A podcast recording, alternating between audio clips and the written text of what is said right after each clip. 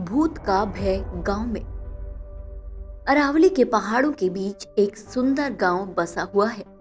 वहाँ लोग अपनी मेहनत के द्वारा ही अन्न की उपज करके अपना जीवन निर्वाह करते हैं। पशुपालन और कृषि उनके जीवन का अभिन्न अंग है। वह मनोरंजन के लिए ताश खेलते हैं, मुर्गियों का युद्ध कराते हैं और महिलाएँ टोकरी बनाना जूड़ा बनाना आदि छोटे मोटे लघु उद्योग का कार्य करती हैं। गाँव के बाहर एक कच्चा कुआ है। रात के अंधेर में वहाँ कोई भी नहीं जाता क्योंकि उस कुएँ के बारे में कई सारी कहानियाँ लोगों ने सुन चुकी थी। कुछ लोग कहते हैं, उस गाँव के कुएँ के पास बहुत सारे भूत रात को पानी पीने आते हैं। कुछ लोग बताते हैं कि एक दिन राहगीर उस कुएँ में गिरकर मर गया था और उसकी आत्मा अब वहीं भटकती रहती है। और कोई जाता है तो उसे मार डालती है। न जाने कितनी ही कथाएँ उस कुएँ को लेकर बनाई गई थी।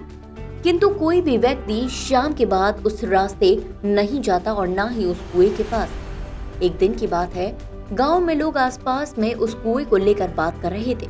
उसमें एक लोहार भी शामिल था। उसने सभी की बातों को काटते हुए कहा कि भूत नहीं होता और मैं भूत को नहीं मानता हूँ। लोग उसे डांटे लगे और उसे भूत होने का यकीन दिलाने लगे। किंतु लोहार डट कर उसका सामना करने लगा और कहने लगा कि भूत नहीं होता, मैं उस कुएँ के पास जाकर सबको साबित करूँगा। लोहार रात को उस कुएँ के पास जाने के लिए तैयार हुआ। उसने अपने हाथ में एक कुल्हाड़ी भी ले ली। वह कुएँ की ओर चल पड़ा। रात बीत गई, लेकिन लोहार कभी नहीं आया। सवेर उसका मृतक शरीर कुएँ में मिला। इसके बाद से भूत का डर पूरे गाँव में लहर की तरह दौड़ गया। गाँव के बच्चे अब शाम होते ही डर के मारे अपने माता पिता के पास पहुँच जाते। एक समय की बात है, एक फौजी अपने घर छुट्टी पर आया हुआ था। वह अपने बेटे को कहने लगा कि गाँव के बाहर एक उनका मित्र रहता है। उनके वहाँ जाकर एक टोकरी ले आओ। सुबह हमें खेती के लिए जाना है।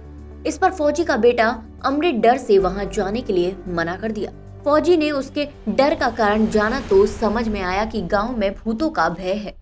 जिसके कारण पूरा गाँव रात के अंधेरे में बाहर ही नहीं निकलता। इस डर को अपने बेटे के जहन से दूर करने के लिए फौजी ने ठान लिया, क्योंकि वह फौजी का बेटा था और फौजी के सामने डर नाम की कोई चीज़ नहीं होती। फौजी ने एक टॉर्च लिया और अपने बेटे के साथ टहलने के लिए बाहर निकल गया। अमृत डरते डरते अपने पिता के पीछे हाथ पकड़कर चलता रहा। फौजी अपने बेटे को लेकर उसी कुएँ के पास पहुँच गया, जहाँ की कहानियाँ सभी लोग सुनाया करते थे। फौजी ने चारों तरफ़ टॉर्च मार कर देखा वहाँ पर कोई नहीं था। अमृत को उसने बोला, देखो यहाँ कोई है। लोग यूँ ही डरते हैं और बच्चों को भी डराते हैं।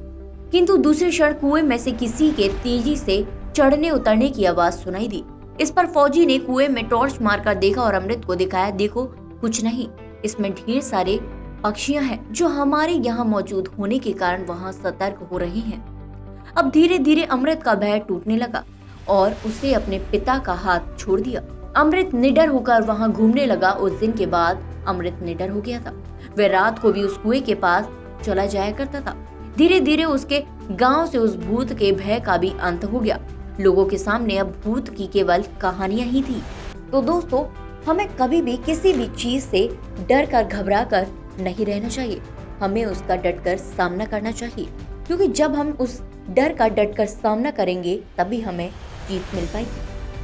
दोस्तों, उम्मीद करती हूँ आज की मेरी कहानी आपको पसंद आई होगी। कैसी लगी कमेंट करके ज़रूर बताएगा और इसके साथ ही इस कहानी को ज़्यादा से ज़्यादा लाइक एंड शेयर करें और मेरे चैनल को फॉलो करना ना भूलें।